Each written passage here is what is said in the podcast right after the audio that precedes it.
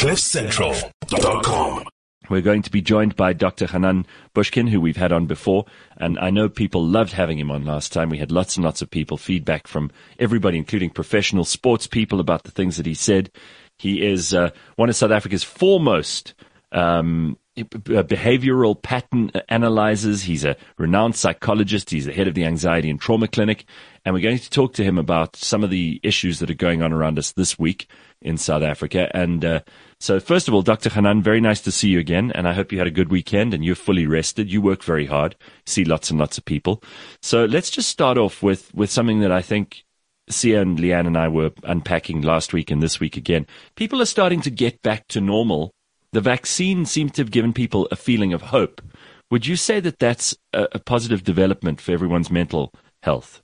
So, in my practice, I have seen uh, kind of the the hope uh, meter just does is doing this. People yeah. are finding that uh, things are returning back to normal, but I always caution people, you know, because the the trick is not to wait for something to happen in order to get back to normal. Right. The trick is to adjust to adjust while this whole dance is going on.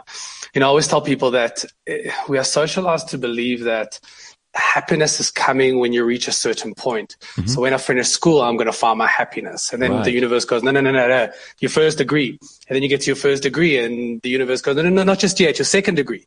And you get to your second degree and the universe goes, okay, happiness when you get a job. And then it's on and so forth. And you get to age 65 and you open up this box called happiness and it's empty. And the trick is not to wait till you get this big, big, awesome prize, but rather to dance while the music is playing. And I say that for a reason because when we listen to a piece of music, we don't wait to enjoy it once the piece ends. We dance while the song is playing. And I always say to people, the vaccine is wonderful. It's, it gives people a great sense of hope. Mm. But, but dance while the song is playing. And sometimes the song that is playing is awesome and sometimes it's not awesome, but we dance and make the most of it anyway. Yeah, I mean, for many people to get back to life as as we knew it once before, and and you know, there are people who say, for example, we'll never get back to exactly the way that we were. I don't think that's true. I think human beings have lived on the planet for a couple of thousand years, and we sort of have a rhythm. And although technology has changed things, we still have that rhythm. I know for for a fact that many people have had enormous difficulty with relationships, with loneliness. Um, with all of those things during this pandemic, and I'm sure you've dealt with many of, of those in your in your practice as well. Uh, how do you advise people? Because I love the idea of dancing while the music's playing, and that sounds like great advice. But how do you advise people who are going through really tough relationship and or loneliness issues? Because that's impacted severely on most people. The loneliness in dating has changed a lot. The game and the rules of the game have changed. Mm. The you know a year ago, a year and a half ago, if you wanted to meet someone, the rules of the game were pretty simple. You you go out to a club, a bar, or you go to a social gathering. For the most part, you go on Tinder, you go on whatever social media app, and there's rules to the game. Now the game has changed. Now, at least in the last year, people are not going out, people are not socializing which was a major part of of finding someone or relating to someone or connecting to someone. Right. But just because the game has changed doesn't mean you can't adjust to the new game. Right. I've seen many patients that are absolutely killing it in the dating world. They're absolutely killing it because they're killing it. They're actually for the guys and the girls that are sitting at home, they're loving it because yeah. they're less they're less competition out there. so they're killing it because they're adjusting to the new games. Yes, mm. the old game was chess and this new game is Monopoly, but they're adjusting to the Monopoly rules and they're absolutely winning. So I always tell people again, adjust to the song that's playing, adjust to the game that's being played. Just because the game has changed doesn't mean you can't adjust and you can't learn the new rules and win. You, yes, it has changed, but adapt with it. Uh, that's that's good advice. Um, I'm also concerned for those people who've discovered because of the of the, the, the difficulties of lockdown and, and being around maybe in the same house with people that you used to get out and go to work and you know you had a bit of breathing space. Um, a lot of people have found it very very difficult to be uh, hemmed in essentially for as long as they have, and maybe they've discovered things about their partner that they don't really like that much that they didn't think about before because th- there wasn't such a such proximity for such an extended period. That's uh, that's brilliant. You know, I see. You know, when you lock two rats in a cage for way too long, suddenly things that were never an issue become a big issue. You know, we discussed this before. you know, suddenly you you're locked in with your with your kids who you love very much, and it's very it's a lot of fun for three weeks, and then three weeks and one day later you can't wait to think of ways to in which to strangle them, and then suddenly you you're with your wife or your husband or your partner who you love very much, and it's a lot of fun for three weeks. But three weeks and one day later, you it irritates you how many times they're blinking and how they're yawning and how they're chewing with their mouth closed. Who chews with their mouth closed? And uh, so we we find ways and reasons to get irritated by our partners, which is very normal. You lock two best friends together for too long, yeah. and suddenly small little stuff starts to irritate you. Yeah, I mean, I, i am probably a, a, bit more irritable than most people just because I, I feel like I need a lot of my my bubble's big, you know, I need a lot of space between me and others. Although when I am social, I'm social, then it's fine. But when I switch that off, leave me the hell alone. I don't know how some people have managed to cope, and some obviously haven't. We know that the the divorce rates uh, gone up; it hasn't gone down through the roof. Yeah, we know we know that also um, for for many people, uh, they've realized like the value of of school and teachers just to get them away from their kids for a little while because as much as we love our kids you know that's that's put huge strain on parents they've suddenly had responsibilities they didn't have before um, Leanne and Sia obviously have some questions for you too but what we'd like to do when, when we have Dr. Hanan on is to get a particular problem from you, a prob- a, an, a, an, exercise you need to do, uh, something you need to resolve in your own life to do with mental health. Because having him here is like a great resource for us. And once a week, he's going to be able to give us some very pointed guidance, some useful experience, some ideas of how we can practically climb out of the situations we're in. And we'd love to hear from you. So if you want to email us, uh, email me, Gareth at cliffcentral.com. I'll pass it on to Dr. Hanan. It can be completely anonymous, but we can still talk about it on the show without giving away any of your very specific circumstances. And maybe it'll help some other people too, because when we, we are all, as Sia uh, badly paraphrased uh, Prince Harry earlier, um, we're all in the same storm, but not in the same boat. So there might be things that you've experienced that are particular to you and that you want uh, Hanan to deal with for, for us on the show. I think it would be very helpful. Sia and Leanne, do you have any while we've got a couple of extra minutes with him? Do you want to throw anything in there? I was just thinking no, how. Oh, sorry, Sia. oh, so, so many, so Chomping many, at the bit. Yeah, so many mental health problems to discuss with these two. Go ahead. I was just thinking the other day. I, I, I am aware of mental health issues. Yeah. Um, I mean, I have them myself, and I've known about them for many decades. But um, you know, I'm and, and I'm starting to feel the fatigue of mental health awareness. So every story that you read is teaching you about how mental health exists, and you know, it's all very much still in the, the awareness stage. And I, I was thought to myself, I wonder when that will end. But then I realized awareness, cancer awareness, um, awareness of diabetes, mm. that still continues. It'll never go away. It, it, it, has never gone into the next st- stage.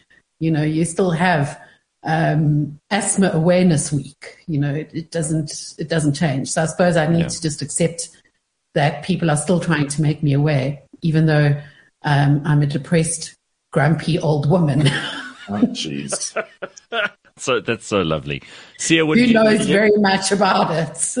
you, okay, I, I want to, make, you know, Leanne. The the thing is that mental mental illness, let's call it, has been a part of our existence for two and a half thousand years. Mm. Uh, it's it's never it's never gone anywhere. Just because of the pandemic and because of the change in, in this crazy chaos that we're going through, it's just become the cool big brother to talk about. Right. It's become much more accepted in this. Uh, and the great philosopher Prince Harry is obviously putting a lot of and shedding a lot of light on this as well. Yes, but but but the whilst it's always been with us, now it's like the thing to talk about because people are feeling it much more. Yeah. But I wanna I, I wanna highlight something that I'm so passionate about, which is I'm really not a proponent of labeling anybody with anything that they cannot themselves understand. Um, labeling anybody with anything that them that doesn't empower them. And the difference between a particular type of cancer, uh, let's call it a medical disorder versus a psychiatric or psychological disorder is that if you turn to 100 doctors and you say, this patient, he's 21 years old, or she's 21 years old, she suffers from TB. Mm-hmm. All 100 doctors will know what you're talking about and will probably agree on how to treat it. But if you turn to 100 psychologists and you say this person suffers from depression, yeah. all 100 will not know what you're talking about and all 100 would probably disagree on a treatment method. the reason why mental illness is so disempowering, or even the title, is we can keep on talking about things that people don't understand. And talking about something is very good as long as it empowers the person to do something about it.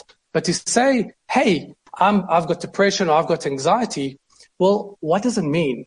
Because to take 100 people with depression it starts in a hundred different ways. Is it financial issue? Mm. Is it a purpose issue? Is it a work issue? Is it a conflict issue? Is it a kids issue? Is it um, a tired issue? Is it I haven't had too much sleep issue? What does it mean?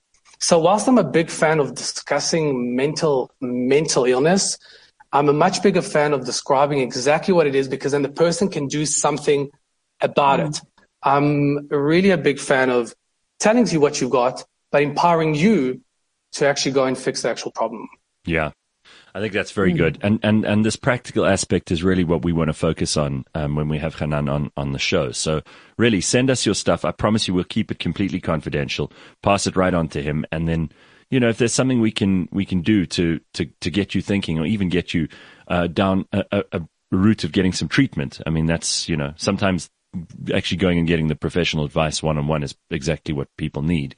But there are also things that we can discuss more generally. Sia, you wanted to ask something? Well, you know, to, to the earlier point around the vaccines and the hope around that, I think it's quite interesting that I have case study parents, in my opinion. you know, the two of them who couldn't be more polar opposite with the past year and dealing with things. My mother is so, you know, they're, they're both quarter to 60 slash just over 60. Um, my mother is just a bon vivant. She actually called herself that. And I'm like, you've never even been to France. So I don't even know where you got this phrase from. Bon vivant and lively. And she wants to live now. And yeah. This past year has taught her to live and make the most of things. And my dad is so scared of things and still very, you know, paranoid, rightfully so, as some would say, or disagree with him. So it, it's, it's, with both of them, the, the lesson for me and with my siblings as well has been you can't control people.